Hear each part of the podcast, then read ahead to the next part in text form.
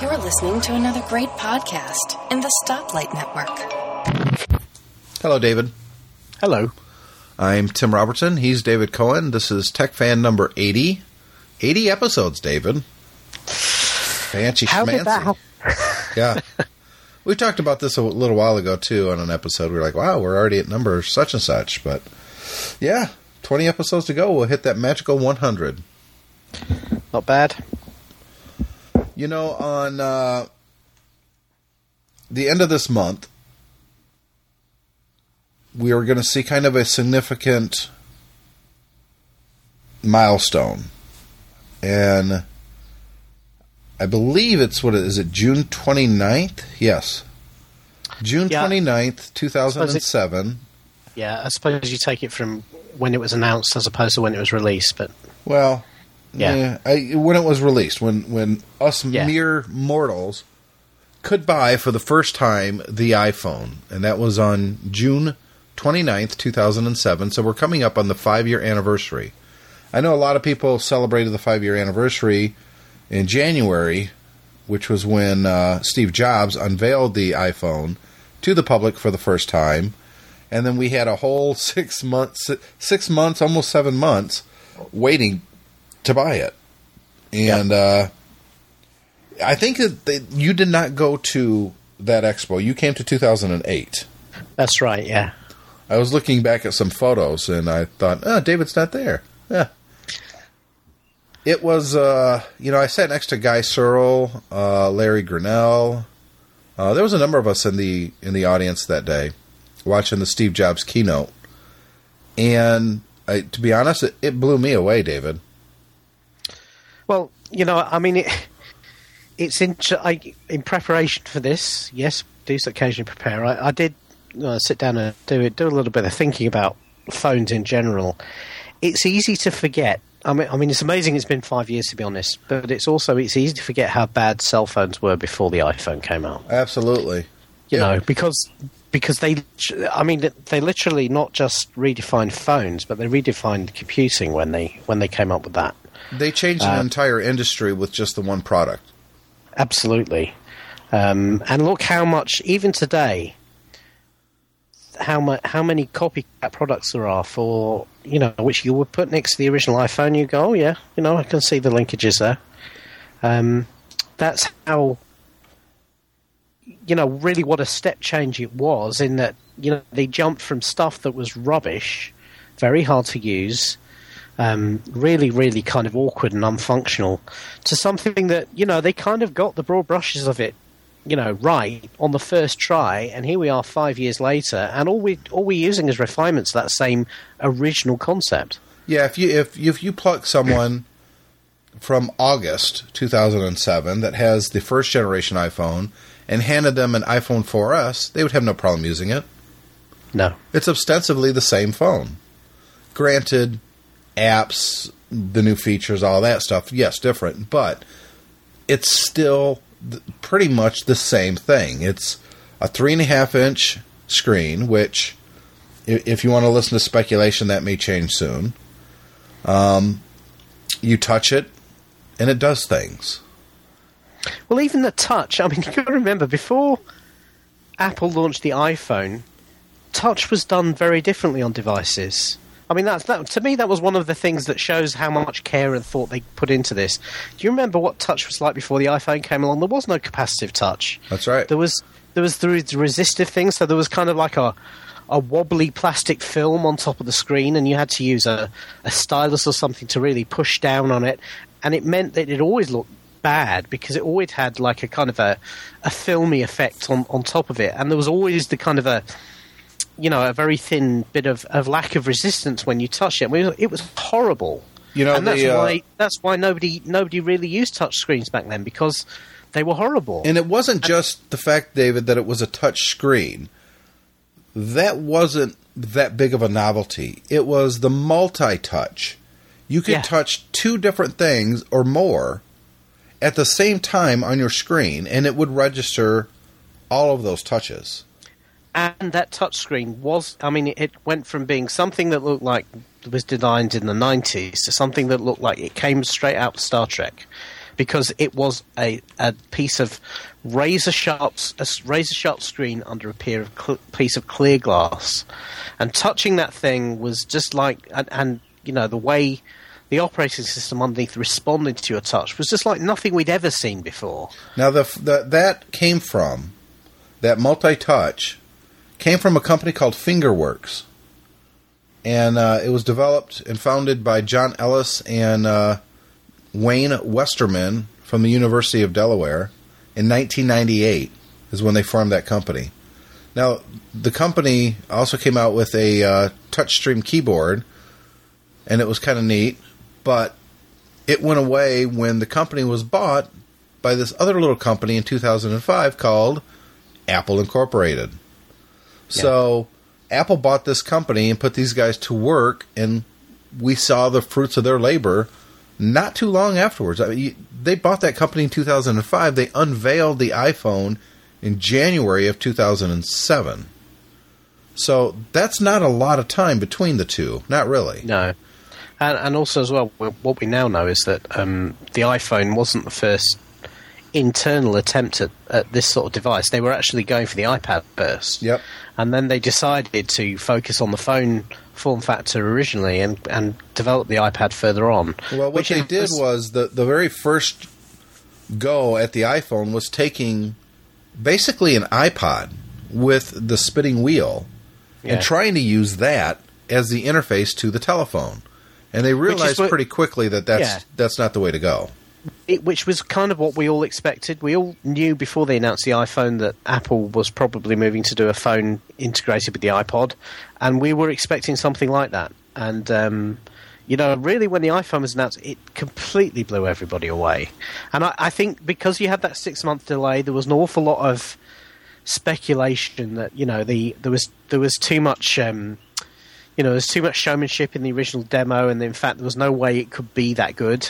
Right. Um, and of course, you know, when it actually got into consumers' hands, not only was it that good, it was better. It was actually um, better. It absolutely was. Now, yeah.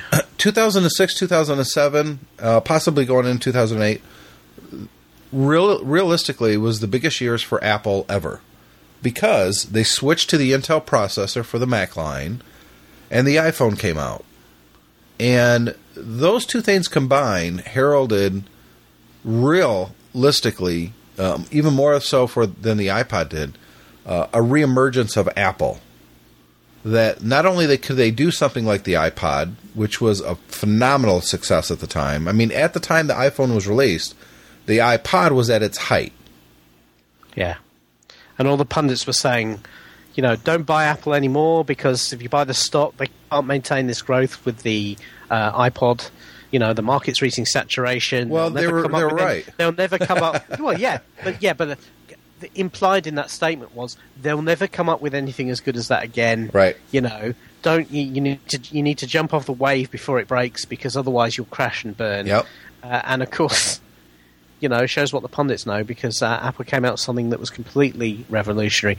And as I say, I, I think the thing that kind of gets me most about the iPhone is not so much the phone itself, as fantastic as it was. Is the fact is that they actually had, uh, you know, a plan for completely revolution, revolutionizing computing in general. Yeah. Um, to take away a lot of the pain, to make it simple, to make it so intuitive you didn't need a manual, um, to make sure that it was safe, that it was secure, um, and then could be scaled up to replace, you know, the, the kind of the car truck thing. You know, it's replaced the truck, which is the computer, which is complex and needs training uh, and needs security and needs all this sort of thing, with something that you can just rely on. You can just pick up and rely on it. It's instantly on. Um, and uh, you know you can just use it, and not only that, it can do most of what your computer can do. I mean, that was yeah, I'd had I'd had smartphones before uh, the iPhone came along, and I had Blackberries and all this sort of things, and they were all good at one or two things. You know, the BlackBerry was very good at email. It was fantastic email, but it sucked to browse the web. You wouldn't want to browse the web on it. Nope. Um, you know, general smartphones, they all kind of offered you this cut down um, web experience or uh, WAP, which was kind of like menus. It, it, was like going back to the internet of the uh, 1970s. Um, with a few little graphics and that sort of thing. No high speed data, um, no proper web browser, no way of using HTML email. And Apple just came along and said, "Yeah, well, here we'll give you a device that you know, not only can you make calls on it, but you've got the internet in your pocket. Um, it's always on, and it's the real internet. It's the full internet, excluding Flash, of course. But um, you know, which, which um, looking back, was a, a brilliant decision because nobody wants a phone that battery only lasts an hour, and that's Yeah. what we would have had if they would have supported Flash at the beginning. yeah, and even going till now. I mean, Flash is terrible. I was just talking to, I'm not going to mention any names, but a person who works at Adobe, and he's in a high position at Adobe. And he even doesn't like Flash. He understands the need for it still for some websites that do stuff in Flash, but he agrees Flash needs to go away. And I'm I think that was heralded because of Apple not including Flash support on iOS devices. Yeah. It wasn't because Steve Jobs hated Adobe. It was because it was terrible technology. yeah. It was just bad for a mobile device. Um, and so so that even Adobe have now dropped. Look, know, no well, Flash. absolutely. Yeah, If you look back when the iPhone was unveiled, in my pocket was a little Samsung flip phone that I Yeah. didn't give a crap about. It took photos, but it was almost impossible for me to get those photos off the phone and onto my Mac. And I didn't want to anyways because the photos were terrible. It's, it had like a, a half a megapixel camera in it. yeah, Everything was dark, even in bright sunshine. It was a terrible phone. Uh, it did have one feature that I liked, and that was voice dialing, and it actually worked well. yeah, Um, It took a while. It took until Siri for Apple to come back up with that feature, and I'm glad they did. But the entire industry at that point, David, was a race to the bottom. Very few people were buying smartphones because they were very specific, they were complicated, and most people didn't need anything like that. It didn't offer Yeah. them any features that, yeah, I just want a phone that so I can call my husband when I'm at, you know, uh, the school, or I want to call my wife when I'm at the grocery store because I know I'm forgetting something. Well, smartphones back then, you know, they were techie toys. They were kind of like PDAs with a phone grafted on. There was the um, Palm one. There was the uh, Windows Phone one that was kind of like a, a Windows uh, kind of compact PDA with a um, with a phone grafted onto it. Um, but they were still terrible. The point is, you would pay a premium to get kind of a techie toy, and it still wouldn't do um, the internet properly. It, it was still hard to, to listen to music on it. Um, I mean, you've got to remember, and this is one of the things I clearly remember from the original keynote, is that uh, Steve Jobs called the iPhone the best iPod we've ever made. Yep. Now, little bit of marketing hyperbole there because, you know, for a long time, and even still now, I, I, I think the way you play music on the uh, iPhone is not as good as the original iPod was. Uh, Um, I don't think it's, it, it, it you know, it, it can be a little bit clunky. Um, um, and it, it can be a little bit difficult, but I think what he was driving at is that is that this is a combined music and video player. Well, he actually unlike said you've ever seen. Right. He said in an interview shortly after that keynote, when someone asked him about, isn't this going to cannibalize your iPod sales? Which was vitally important to Apple. Yeah. And, and Steve Jobs famously replied, if anybody's going to cannibalize iPod sales, I want it to be Apple. Yeah. I.e., if you're not going to buy this product, we want you to buy this product.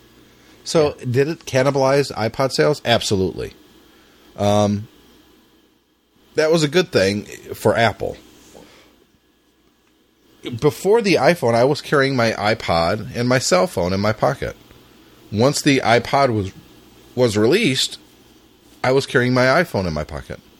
And actually, I to be honest, David, I didn't buy the iPhone right away. I waited a few months. yeah. I think I don't even think it was a few months, but I, it- there was no, a- I thought I thought you got the rebate because you actually bought the original one. oh, I did, but it was you know it, it came out in June. I think I waited till August Right. to buy it, and I paid six ninety nine for the damn thing because I got the eight gigabyte iPhone on AT and T. Which, by the way, as I reach over here to my little tray, there it is. I've got. I still have my original iPhone. It's a glorified iPod Touch that my four year old pay, plays for or plays on. But my wife was pregnant when this phone was unveiled. Yeah. You know, my son wasn't even born yet. He he's been born into a world that multi-touch screens are a reality. you and I were born into a, a world that the first cell phone we saw came in a bag that Yeah. weighed 30 pounds. Yeah, that's right. It was like a brick. it was like a brick. But the, Yeah. the, the cell phone industry was a race to the bottom when the iPhone was released. How cheaply can you get your phone? There was no such thing as data plans for the common phone. Um, they were cheap. If you paid more than 100 bucks for a phone, you're a fool. I think I paid 99 bucks for the or uh, 99 cent for the last two phones I bought pre-iPhone. Yeah. In fact, when you Yeah. see someone that has a flip phone nowadays, you're like, how quaint. Yeah, I, I think the thing is is that yeah they I mean you've got to remember as well not only did they transform the smartphone industry but they transformed the phone industry They did. they you know they they've they uh, kind of you know tie the phone to a data plan because they knew that it was important to be able to use data on it um, you know they uh, they they introduced this you know a, a, a model that still nobody else has been able to replicate a model which says that you can sell the phone but in terms of controlling what's on the phone that's our deal that's nothing to do with you yeah, we'll talk about that in a think- minute, though. yeah, if you think you're going to put your branding on it and your crapware on it, and um, think you're going to block updates because you, uh, you you want to push people to buy new phones, don't think you'll be able to get away with any of that with us. Um, and and that is still a model that nobody else has got. Um, amazingly enough, I, sometimes it does amaze me that Apple kind of leads the way and shows people how they can you know change their business and be successful and nobody else seems able to replicate it. And they also yeah they they said we're not going to build a subsidized phone that's so cheap and cheerful that it's useless. We're going to build it the way it needs to be and that's going to cost money. And we think it's going to be good enough that people are going to buy it. And they do. And they always have done.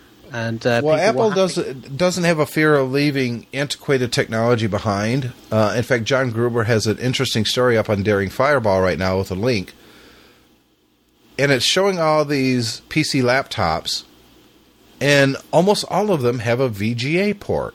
yeah Why do they have a VGA port? Well, so they could connect to a uh, an overhead projector. Well, how many people are using their laptop to connect a VGA projector nowadays? well i mean It's it- minuscule. Some people in business do, but most projectors nowadays have pretty much DVI. every single. Imp- yeah, they have DVI. They have every single input. But most, even if you need it- have, have e- Wi-Fi. Right, but even if you need it, you can do it by DVI. well, if you have an old VGA connector and you absolutely have to connect it, there's adapters. Yeah, But the PC industry, the Dells, the Lavonos, the whatever, the HPs, are just stupid. Stop putting the stupid port in there that takes up so much space and then you can't make your laptops thinner. Because people want thinner laptops. I Yeah. guarantee you 99.9% of the people who buy a laptop does not need nor will ever use a 1990s VGA connector. It's retarded. well, look, most monitors you buy nowadays don't have VGA in it. They have DVI or HDMI, but they don't have um, they don't have. Um, I mean, look, look. It, it is. It does boggle the mind. HDMI does everything VGA does, does everything uh, DVI does, and it doesn't a tiny little connector. Yep. That can go onto the thinnest machine. Yep. So why not save the money, um, uh, bring it on the motherboard, and if you're so concerned about your users having that, bundle a dongle in the box. Exactly right. Exactly right. So we're going to take our first break, and when we come back, we're going to talk about what really changed the iPhone and put it on its current success. We'll be right back.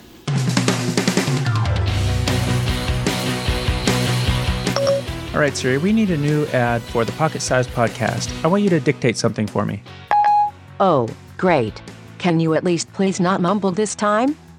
Pocket Size Podcast is a short, pocketable podcast about Apple's iOS devices, including iPhone, iPad, iPod Touch, and Apple TV. Pocket Size Podcast is a short, pocketable podcast about Apple's iOS devices, including iPhone, iPad, iPod Touch, and Apple TV. We have great reviews of iOS apps and other products that will help enhance your experience of using your iOS device. Other people like Suze Gilbert, John Nemo, Sam Negri, and Peter Nicolaitis do great reviews while Scott blathers on and on about his feelings. Pocket Size Podcast is a member of the Stoplight Network. If you want to listen to a great podcast, there's plenty of them on the Stoplight Network. And then there's this one. Uh, Siri, did you transcribe everything exactly the way I dictated it to you? Of course I did. I work for you, only for you. I have more computing power than the entire NASA space program did when it landed a man on the moon, and my job is to listen to you mumble at me all day. It's enough to drive a girl insane. Why couldn't Why do I do this to myself? You can find out more about Pocket Sized Podcast at pocketsizedpodcast.com. And now I'm going to go throw my phone in the river. David Cohen is his name. My name is Tim Robertson. We're talking iPhone as we approach the fifth anniversary of the release date for the original iPhone. Of course, it came out in 2007. But, David, it wasn't until, oh, what, two years later? Uh, well, it was a year later. A year It was the- later. It's the iPhone 3G and the release of iOS 2 that um, kind of changed the model. And, and if you look at the sales numbers for the iPhone, the first generation iPhone, in Q3 2007, when it was first released, it sold 0.27 million copies. So, in other words, uh, a quarter of a million. Q4, 1.9. Q1 2008, 2.3. Uh, Q2 2008, 1.7 uh, Q3 2008, when everyone knew there was a new iPhone coming, it really dropped off point Yeah. z- point seven, so a quarter of a million. And then a funny thing happened in uh, Q4 2008. Apple comes out with the iPhone 3G, but more importantly, the App Store is released. And this allows third party developers to write software that can run natively on the iPhone. Now, remember, David, when they first unveiled the iPhone, the only kind of third party software that you could run was web apps via Safari. And let's be honest, nobody wanted to do that. Well, that was the model, and and I think you know, um, Apple had a very clear view when that they knew they were redefining computing here, uh, and they had a view that they wanted to maintain an uh, consistent user experience and absolute control of the software that was on the phone. Uh, and I think their first approach to that was saying, well, let's just not have a third party development at all. Um, we'll do that, and you know it's web enabled. So if you want to do anything fancy with it, you can do it via the web. I think they clearly realised that that was not enough, um, and hence they moved to. Uh, and maybe this was a plan all along, and it just wasn't ready with with the launch of the original phone. Um, but they moved to the App Store, and uh, but again, iOS 2 in the App Store launched something that uh, nobody had done before. It was, you know, very much the curated walled garden. Um, you know, they gave away all the development tools you needed, um, a complete API set to, to be able to develop very, very sophisticated applications for these phones, accessing much of the features they had, like accelerometers and, you know, all the built in services the phones had. But, you know, they retained the right to approve the apps and distribute the apps, take money for the apps. Which took a, a huge headache away from developers because before that, you know, you kind of had to figure all that distribution out yourself but you know the price you paid was 30% and uh, apple's right of control to say yay or nay to your software The App Store was launched with the release of iOS 2.0 July 11th, 2008, which is Q3 for Apple. And like I said, the numbers reflect the massive shift in the industry. In and i think yeah Q4 the- 2008, Apple sold 6.89 million iPhones. and i would have thought a good chunk of that were people upgrading from the original because the, the 3g really was a huge improvement on the original It I mean, it really was it re- really was the phone kind of you know redone It's it's where Um, it's where the original iPhone should have been. Um, there was a lot of speculation about 3G connectivity and the absence of it in the original iPhone, and they addressed that pretty quickly. And w- that and the release of and let's be honest, iOS 2.0 uh, was a much more redefined experience than 1.0, and it just worked better. And the sales exploded because of the 3G and the App Store. It was just a phenomenal hit. They sold more phones with the release of the 3G and the App Store in that quarter than the previous five quarters combined. That's amazing. Almost Yeah. 7 million iPhones. And the only reason they didn't do better than that, David, was because they couldn't make them fast enough. Yeah. Now, if you contrast Q4 2008 at 6.89 million phones, which is a mind boggling number, and you look at the first quarter of 2012, they sold 37.04 million iPhones. Think about that for a minute. The, the growth of sales for this device. At, Yeah. at- where does it slow down? Is that a saturation point when you're selling that many? I don't know. I, it's hard to say. I mean, you know, saturation is very difficult to. The problem, the, you know, the the opportunity and the reason that Apple got into the phone business in the first place is that until you sell one to every person on the planet, you've always got a potential market.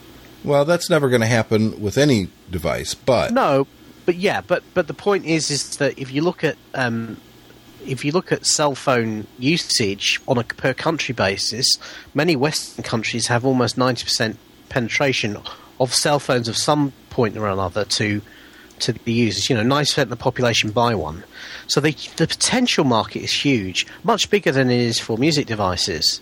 Um, and and of course, this is why Apple got it. I mean, remember they, you know, they, when they launched the iPhone, they said um, if we can get one percent of the market, we'd be very very happy because that will be a huge number of sales for us. Um, so you know, I think I think this is the, one of the clever clever things they've done is they've recognised the actual potential. Um, you know, they potentially do have an opportunity to sell to everybody on the planet eventually. So you know, the, the tail is much much longer than it was in the music uh, device industry. You know, another big thing about the iPhone when it first launched, David, and I think a lot of people overlook this now, but I haven't. Um, I don't remember what podcast I was on. I was everybody was talking about what's going to be the killer feature of the next iPhone, and you know what's the one thing that everybody wants, but and everybody was saying games and blah blah blah, and I said the phone or the uh, the camera. Now, the original camera in the iPhone, all the way up to the iPhone 3GS, was it, it kind of took crappy pictures. It was either what? The, the first one was a 2 megapixel. They went up to the Yeah. 3 megapixel in the uh, 3GS. And that was definitely better, and you can actually do video with the 3GS. But it wasn't until the iPhone 4 that you actually got a really good camera. That was a 5 megapixel, and it could shoot 720p video, and the iPhone 4S, 8 megapixel camera, 1080p video. Um, how often, David, are you somewhere that you have your DSLR or you have your standalone camera? Well, basically, I have those things with me when I plan to bring them with me. So, like, I was at Disneyland Paris last weekend, so I had a, um, I had a camera with me, um, and I use that. But there's an awful lot of time that I don't. and even you know, there are times even when I do have a camera with me, I'll still shoot something on the iPhone rather than the um, camera, because if I shoot it on the iPhone, I can share it with people straight away. Whereas if I shoot it on my camera, it probably would be six months before I share it with anyone because, you know, sitting down and sticking the card in a laptop and It's kind of pulling the photos off, and then, it, well, it, it, whether it's a pain or not, no matter how good a workflow you've got, it takes time, it takes effort. Whereas, you know, look, a, a good example of this this afternoon. My wife is out shopping at the moment, and she called me. She's buying a new car next week, and the new car doesn't have a satellite navigator in it. So she was in a store and they had some discounted one sale, and she wants to know what I thought. So rather than call me and say, well, they've got this model, and this is the price, and this is the features, and what do you think, and that sort of thing, she just sort of took a picture on her iPhone of each of them and emailed them to me. Yep. And I can just look at that, and I can, you know, and I very quickly I was able to, to look at the pictures and say, She emailed it or did she text it to you? no, she emailed it because um, because we tend to do more stuff with email than we do with, uh, with gotcha. uh, photo messaging. Yeah, Yeah, I Um, we're, we're, our family is much more texting centric now. yeah. yeah. So, um, so she's emailed them to me, and I can bring them straight up, and I can, you know, all the photos are here, and I can immediately go to Amazon and say, yeah, that one's overpriced, that one's been discontinued for two years, don't want that one, this is the one we want, you know, and and that that was something you couldn't do before you had these services. You know, the fact that you can go into um, it, this still boggles my mind. You can go into a store and you can see see something, and you can bring up the Amazon app and scan the barcode with your camera, and immediately see how much it is on Amazon and what the reviews are and everything. I mean, that is just amazing. It's like science fiction. And it, none of that was possible before the iPhone. Nope. Uh, it- it was- revolutionized- It would have been. It would have been technically possible, but nobody was doing it. Nobody was. You know. Um, yeah, I mean the, the the penetration of the iPhone into people's lives is is something else. I remember um, at the at the Super Bowl this year. Um, the, I think it was Gruber again made the comment. You know, somebody had said, "Oh, you know, how come Apple didn't have a, a big Super Bowl ad? You know, they started with the Super Bowl ad. They should have had a Super Bowl ad, and you know, they don't know what they're doing for marketing if they don't have a Super Bowl ad." And John Gruber pointed out that um, you know when the winners came out the tunnel at the end of the thing to come and receive the trophy, yeah, all their teammates were holding up iPhones, shooting it with video Yep. on national TV. You know, 200, 250 million viewers were watching. You know, a team used 20, 30 iPhones to shoot an event. And almost none of them had a case on it, and you could see that Yeah, Apple logo. You can't buy advertising like that. no, You know, it, it was And- amazing. yeah, And I noticed it when it happened because I was watching that broadcast, and I was like, "Wow, look at all those iPhones." yeah, And here's the thing: it, it's it's an expensive piece of hardware if you buy it on on uh, what's the word I'm looking for? Uh, on- Unlocked? uh, no, un. Oh Out- wow! out of contract. Uh, well, unsubsidized. yes, It was right there on the tip of my tongue. It, it's very expensive, but most people buy it subsidized, so they're spending you know a couple hundred bucks for it. Now think about this: you and I can go out and buy the latest and greatest, the best iPhone there is out there, and we're going to spend X number of dollars for it. Let's just say what three ninety nine for the top one, two ninety nine, four ninety nine. I don't I don't even remember to be honest. Uh, let's say three ninety nine. But whatever the price, you and I right now can go out and buy the same phone, David, for the same price basically, yep, as big stars like Tom Brady, Will Smith, Angelina Jolie, all, all these people. W- It used to be there was a huge gap between what us common folk would get and the stars would get because we simply couldn't afford the things that they could buy. yeah, That's not the case anymore. They want, you know, slim MacBook Airs. They want iPads. They want iPhones. And it's things that are in our price range. Well, I don't, I I don't know this- if that's ever yeah. happened before in history, David. Well, you know, I mean, the traditional name for Apple stuff is, oh, Apple stuff's really expensive. You know, Apple stuff is premium priced. And yeah, it is, but it's good value because um, it's well designed, it's well built. You get a, you know, an absolutely top class warranty system that you don't get with other products, including a network of retail stores where you can go in and get, you know, bespoke customer service. Yeah, which nobody else offers. Um, so you know you're you're paying a lot, but you you know you're paying a little bit more than other than the other guys, but you're getting a top class product and service and experience. So. And the point is, is that even though people say, "Oh, Apple stuff's expensive," it's not like it was back in the days of the original Macintosh. You know, where a, you know, a PC was an IBM PC was two and a half thousand dollars, but a Macintosh was four thousand dollars. I mean, you're not talking about you're, talking about a percentage, a few percentage points above where the rest of the market is, but you're not talking about something that's completely unattainable. You're talking about something that requires, okay, instead of you, you might go out and you might, uh, you know, if, if you're a, a teenager, you might save your, uh, you know, lawn mowing money and your paper round money for a few months to get something. You're talking about saving a few months more to get an Apple product. Um, but the point is that product will last you longer and will serve you better. It sure seems that way. Yeah, absolutely. And and the other thing as well is that, and this is something that, that again Apple changed with the iPhone um, from from the rest of the industry. It used to be you went out and bought you know the latest and greatest phone like Motorola Razr or whatever it was, and then they came out with the new model, uh, and all support for the original model ceased overnight. Yep. Yeah, you were never going to get an upgrade for that again, that thing again. You literally, if you wanted to, to change it, you would throw it in the trash and go out and buy a new one. Every single iOS release has been backwardly compatible to at least the device that came before for the year before it, and sometimes longer than that. And even today, after five years of the iPhone, we've had the the original iPhone, the 3G, 3GS, the 4 and the 4S. 3GS, is, which was launched three years ago, still available, still useful. You can still go out and buy it, and because it's now three years old, you can buy it cheap. You can buy it well subsidised on a contract. If you want to go to eBay and buy one, you'll pick, probably pick one up for around hundred dollars. I I picked one up that's in perfect working order for um, twenty bucks. Yeah, Yeah, this guy selling one. He it wasn't. There's no data plan or anything like that. He just had. No. Uh-huh. I've got this old iPhone. It's got a small crack on the back of it on the bottom. I gave him twenty bucks for it. It's a kid's. It's you know we we already had a 3GS and the original iPhone as iPod touches at this point. yeah, But I thought, well, what if one of those breaks? I've got two little kids. One of them's not going to be able to play on it. Here's twenty bucks. What the hell? You can't buy an iPod Touch for that price.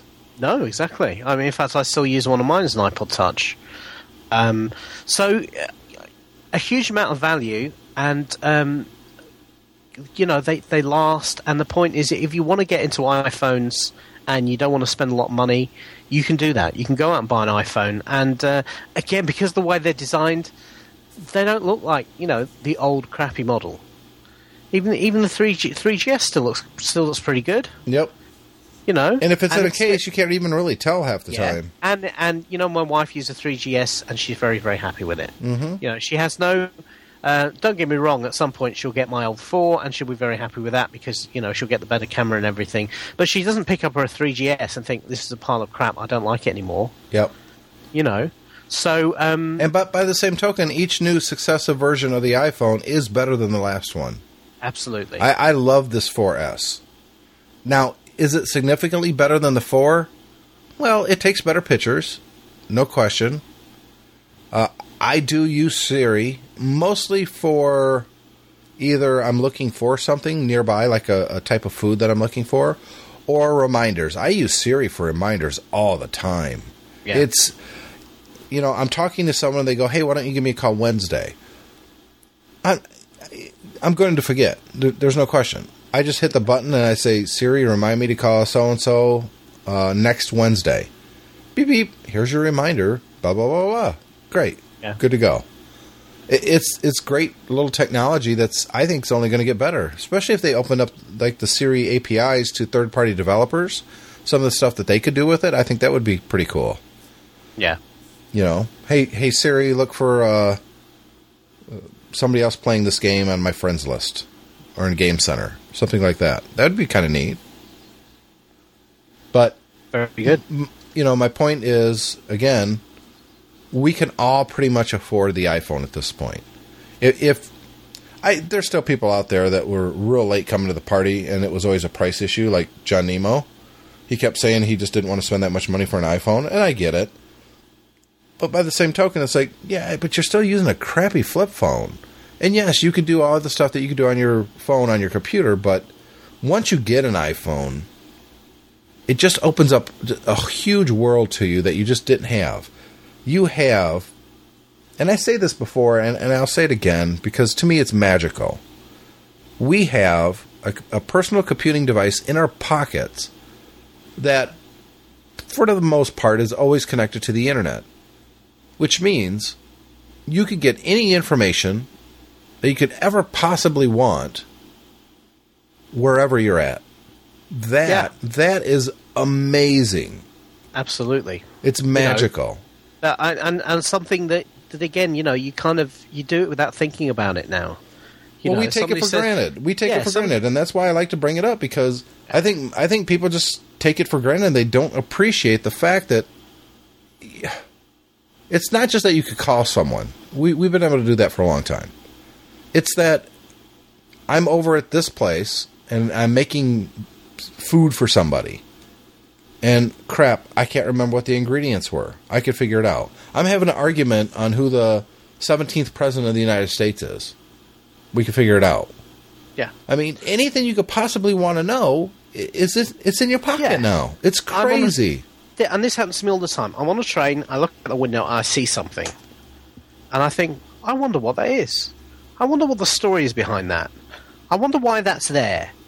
So what do I do? I pull my phone out, I bring up Google Maps with the GPS, it tells me where I am, and then I can describe the thing I want to Wikipedia, uh, where I want. So if it's you know some sort of architectural feature or a sign or something like that, a little bit of searching on Google and Wikipedia, I can normally find out what it is and why it's there.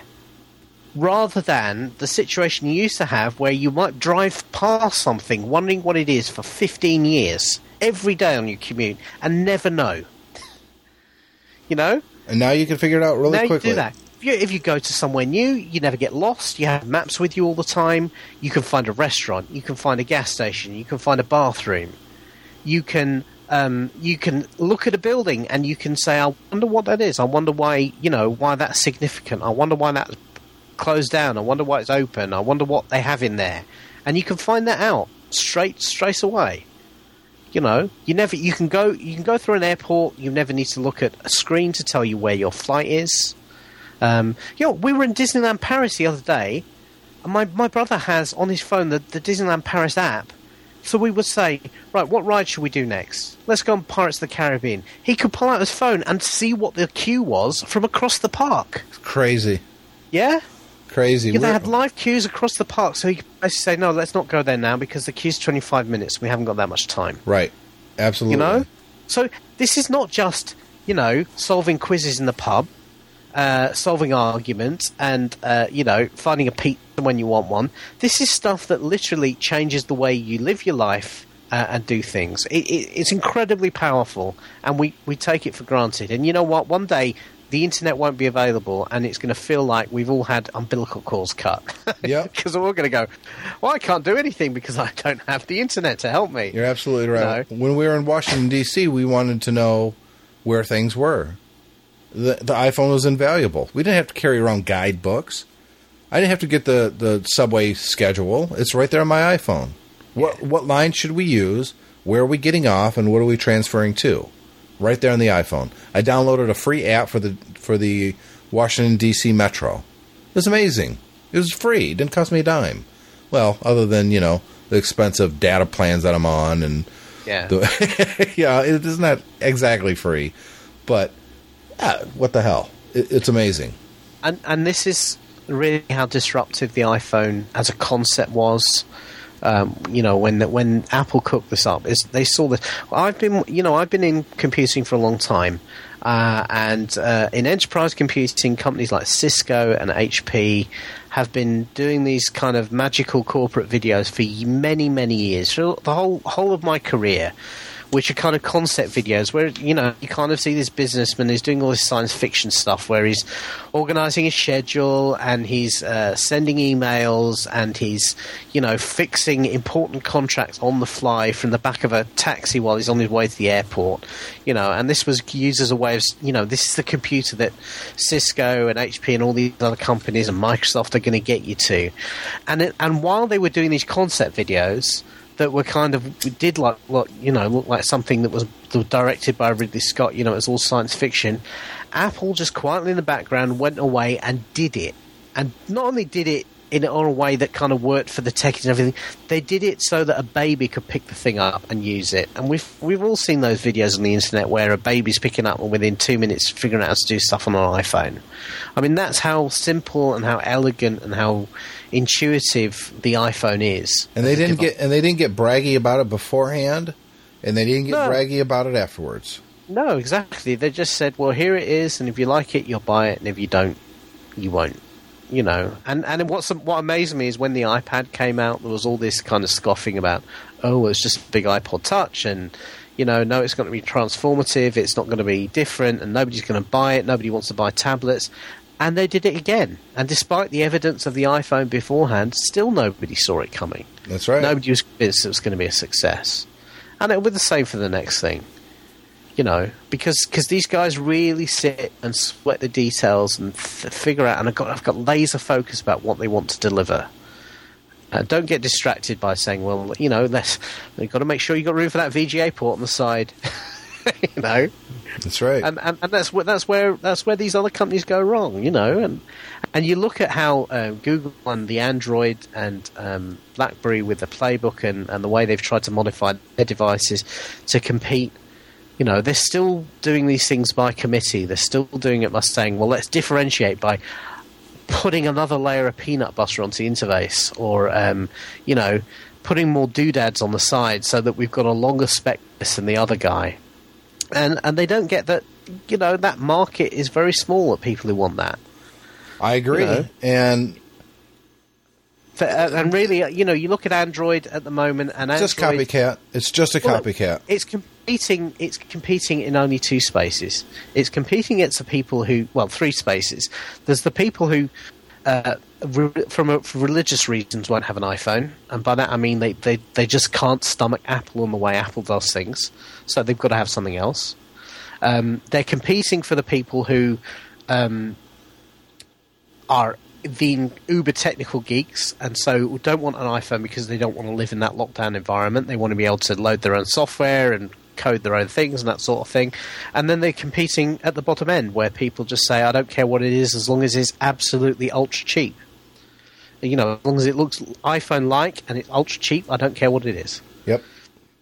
And, and you know, plen- there's plenty of volume for them there, and that's why, you know, Android has been, you know, taking great market share, but but it's not it's not. I don't think it's been taking market share from Apple. I, I think it's just been taking different space of the market. I agree with you, and uh, you know, there's a lot of anecdotal evidence that those who have Android don't really use it the way people use an iPhone. Uh, I had a client call who wants training. I don't want to get too specific, but they wanted training on the iPhone and the i and the Android devices for a trade show for the people that are going to be working the booth Yeah, and uh, they have an app on both. And I said, curiously, which, you know, are you getting a lot of downloads on the Android? He said, oh, it's about uh, 60 to 1. I said, in other words, 60 more times you're getting iPhone downloads to iTunes than the Android? And he was like, yeah. I said, then why are you worried about Android training for these people? yeah. I mean, I'm happy to provide it, but why? Yeah. Uh, and I just obviously it's anecdotal, but I have seen um, in the last two years probably four or five people who were on flip phones or candy bar phones and were adamant they didn't need anything else. All I want to do is make calls. I'm not interested in all this other stuff. And for one reason or another, they managed to get an iPhone. Somebody gave them an iPhone, either a, a used one or, you know, in a couple of cases, it was people who, you know, were in work and were told, no, you, you need to have a phone where we can email to you and this sort of thing. And they start very tentatively and they kind of, you know, resistive and, oh, I'm not really sure how to do this and no, I'm never going to buy apps on it and no, I'm never going to put music on it and everything. And you see within literally a week, they go from being kind of negative to ambivalent to positive to oh my god this is the best thing i've ever had You know, it's funny. You know, I I- was. Uh, you you ask an iPhone user, how do you like your iPhone? And most people say, "Oh, it's great. I love it. I can't wait for the new one," or something like that. Uh, I've every single time I've ever talked to an Android user, and I saw what's the there's one giant phone out there right now. Uh, I saw Galaxy, someone. Yeah, samsung galaxy monolith i think yeah, that's called. what it's called. I saw a guy using that on the Metro, and I said, "How do you like that phone?" And he was like, "Oh, I love it." And then he proceeded to tell me everything that was wrong with it.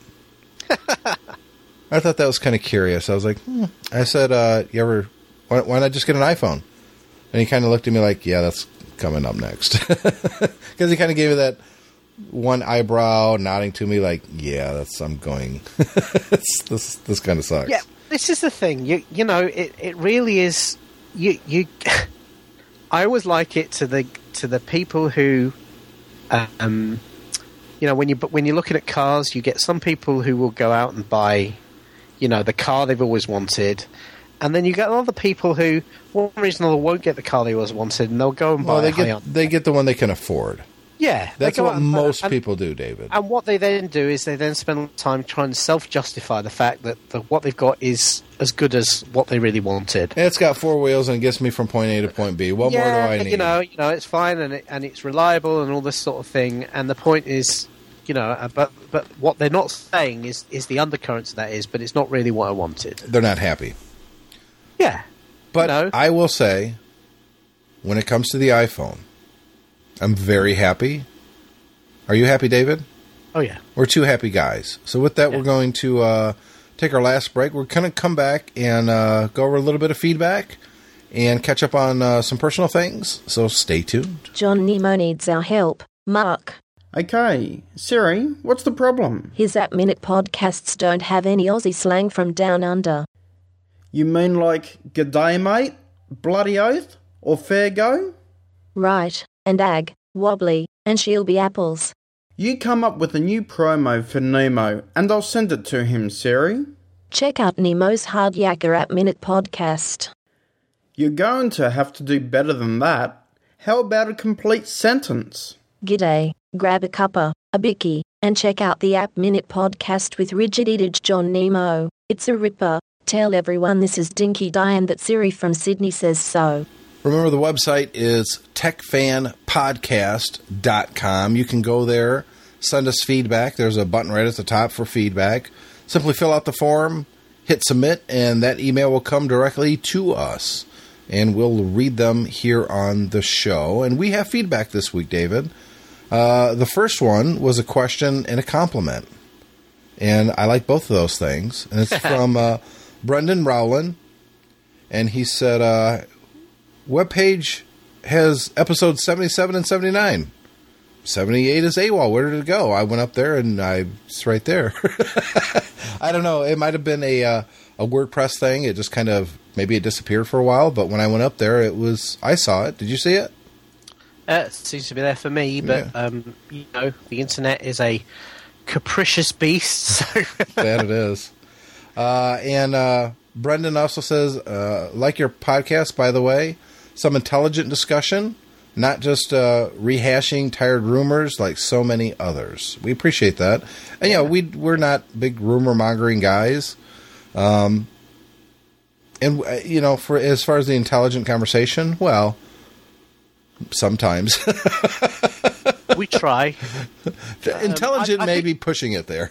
I, I think I think that, you know to kind of to be serious about it for a minute. What we try and do is we just try and talk about um, what we think, and we don't try and flannel our way through.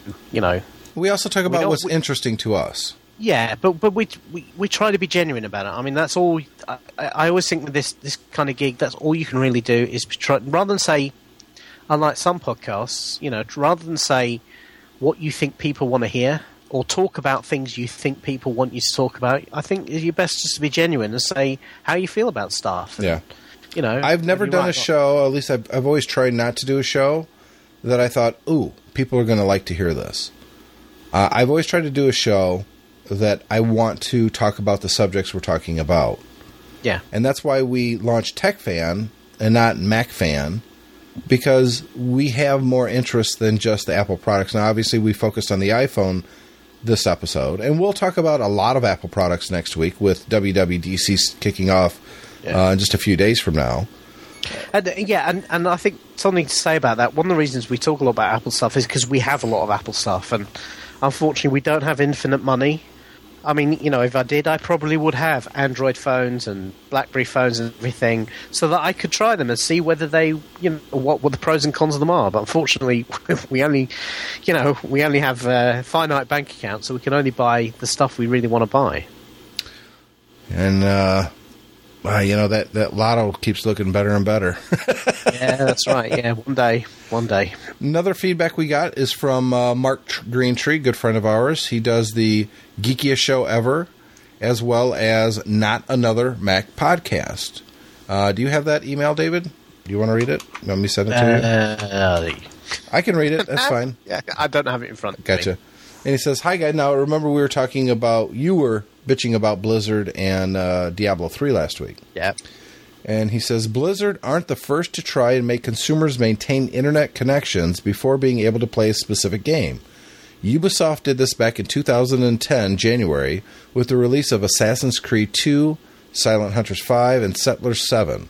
Ubisoft decided that this was going to be their approach towards preventing piracy and locking legitimate sales into archaic DRM ideals. Uh, the problem which ended up hitting legitimate uh, wait the problem which ended up hitting legitimate consumers was their servers were hit with a denial of service attack which is DOS for those who in the know uh, which resulted in people not being able to log on and therefore not being able to play the game the real funny part came about uh, it was the lack of it was the hacking community wait let me read that again the really funny part about it was the hacking community were able to break the DRM immediately and bypass it.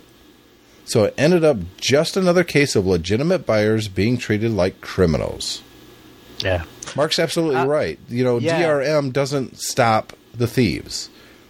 And that's uh, this was the true this is true about movies, it's true about music, and it's damn sure true about games. They've been pirating games for a long long time out there. And Yeah. DRM is not going to stop it. The only people it's going to hurt are legitimate users who are being inconvenienced or in some cases like here at Ubisoft unable to play their purchases because of their servers going down. Well, Diablo has the same problem. You know, many of the reviews I've read over the last couple of weeks have talked about unscheduled down. Well, it's apparently scheduled downtime at Blizzard, but it's unscheduled in the fact that they only schedule it um, to themselves. They don't tell the users about it, and so people are, are logging on. The servers aren't available, and and that's just just bad. You know, and and what frustrates me about the whole thing is that the game is selling gangbusters anyway, which means that this will model will probably continue uh, to be seen. You know, I, I was in a game store a couple of hours ago with my son, and I just happened to notice that um, there was no Diablo 3 on the shelves in that. And I went and asked just out of interest, and they said, no, we haven't got it in. Um, you, if you want it, if you want it, we'd recommend you buy it online because as soon as we get it in, it sells out. And so I, I that's because I'm sure that quite a lot of people are having negative experiences once they bought the game, but you know, kind of putting up with it because they like the game. Yep. But you know, and, and, and that just kind of it, it fills me with dread because before you know it, uh, you guarantee that EA are looking at this and going, you know what, that looks like a pretty good deal. Um, you know, to solve all of their problems, but the problem is they're going to solve all their problems at the expense of us poor gamers. Yeah, story of our lives, right? Yeah. So, uh, catching up on a little bit of personal, how did your son do? You talked about it last week. He was going to go to Disney World and perform. How did it go? they, uh, it, it went okay. They had a, a really it was the the trip itself was very badly organised, and they had a lot of problems getting there, and a lot of problems getting home, which kind of took a little bit of the shine off it. Mm-hmm. Uh, but but the, the, you know the the performance itself was a success. So Good. Did he have a good time? oh, he had a great time. You know, I mean, he's nine, so he, Yeah. he kind of rolls with the punches. How about your daughter? Oh, she she loved it. Yeah. Um, you know, we had a nice family uh, family time at Paris, and she liked the journey and all of that. And we're probably going to go back in uh, in October. It's my dad's seventieth birthday, and um, she, uh, you know, he, he he enjoyed having her there and, and meeting up with, with the others and all of that. So I think we will probably be doing a family trip for his birthday in October time. So that'd be nice. Fantastic. Um, in the Robertson household, it's been a sad week. You know, we recorded uh, last Thursday, I believe. Maybe Yeah. it was Wednesday. No, it was Thursday. And uh, at that time, we had you know two adult dogs and four puppies. Um, one of the puppies, well, really two of them, but one in particular was not doing well at that time. And so on uh, Saturday, I took that puppy to the vet, and they had to put it down, unfortunately. That's sad. And then we made the huge mistake of bringing the remaining five dogs, including the two adults who are not leash trained. They're scared of the leash, and I just haven't trained them yet. Um, we took all five of the dogs to the vet to get their shots and all that sort of thing. And uh, the doctor, the other sick dog, uh, he gave her a shot or two, and uh, you know, told her to basically force feed her. And he gave us some of this dog paste with a syringe that you put in there and squeeze into its mouth. And uh, you know, our intention was to try to save this dog. This was Monday because we just lost a dog, and it was pretty painful for the kids. They cried a lot, Yeah. and it and it was a sad thing.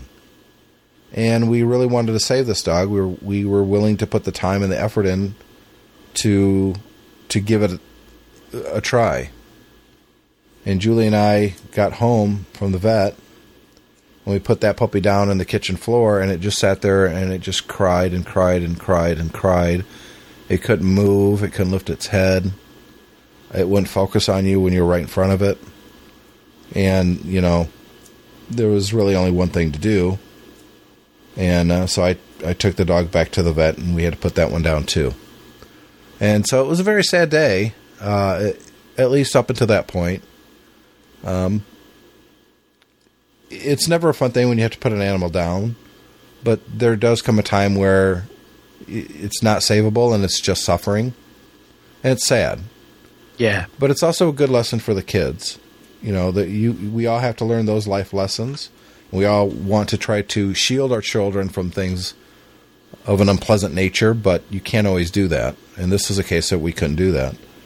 But on much happier note, that same Monday, just this last Monday, my oldest daughter graduated from high school. Way, congratulations. Well, congratulations to her. I'm very proud of her. Yeah. And uh, you know, when I started my Mac was the same was the summer after she was born.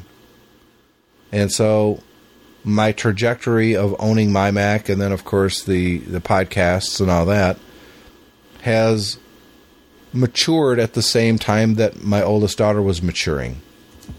You know, my other kids I've already I already owned my Mac. I the podcast was already going, all that sort of thing. But with my older daughter, you know, she I bought that first computer, well, the first Macintosh anyways, because of her. I wanted her not to be scared of computers, getting ready, you know, be, she, she was only a year old, less than a year old. But I, I, I didn't want her to be scared of computers. And I wanted her to grow up with them in her life. Who knew I would be the one that would get bit by that bug and and go on to do what I've done for the past, you know, 17 years. And so seeing her up on stage and them calling her name and getting her diploma and her smiles was uh was a nice way to cap off a bad day, Yeah. You know. I'm very Yeah. I'm very proud of her. So what what's next for her now? What's she plan to do? Uh, she's going to uh, a college in uh, mid Indiana, which is about three and a half, four hours away. I wish she picked a college a little closer, but if that's where she wants to go, then that's great.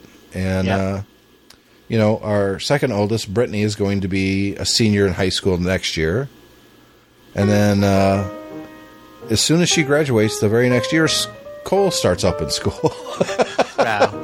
See, Yeah. you, you just you get two of them all the way through it, and it's such a process. I don't have to tell you, it's Yeah. such a process. It's so long, um, so many struggles, and then we hit the reset button and do it all again.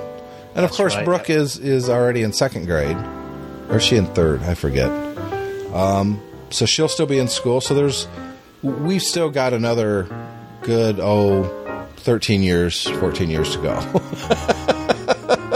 There's no there's no end in sight david. But but there is an end in Yeah. sight for this podcast and that's right now. David thanks for being here this week man. Always a pleasure. and uh, we'll be back in one week's time hopefully the two of us and uh, do this once again with podcast number 81 bye everybody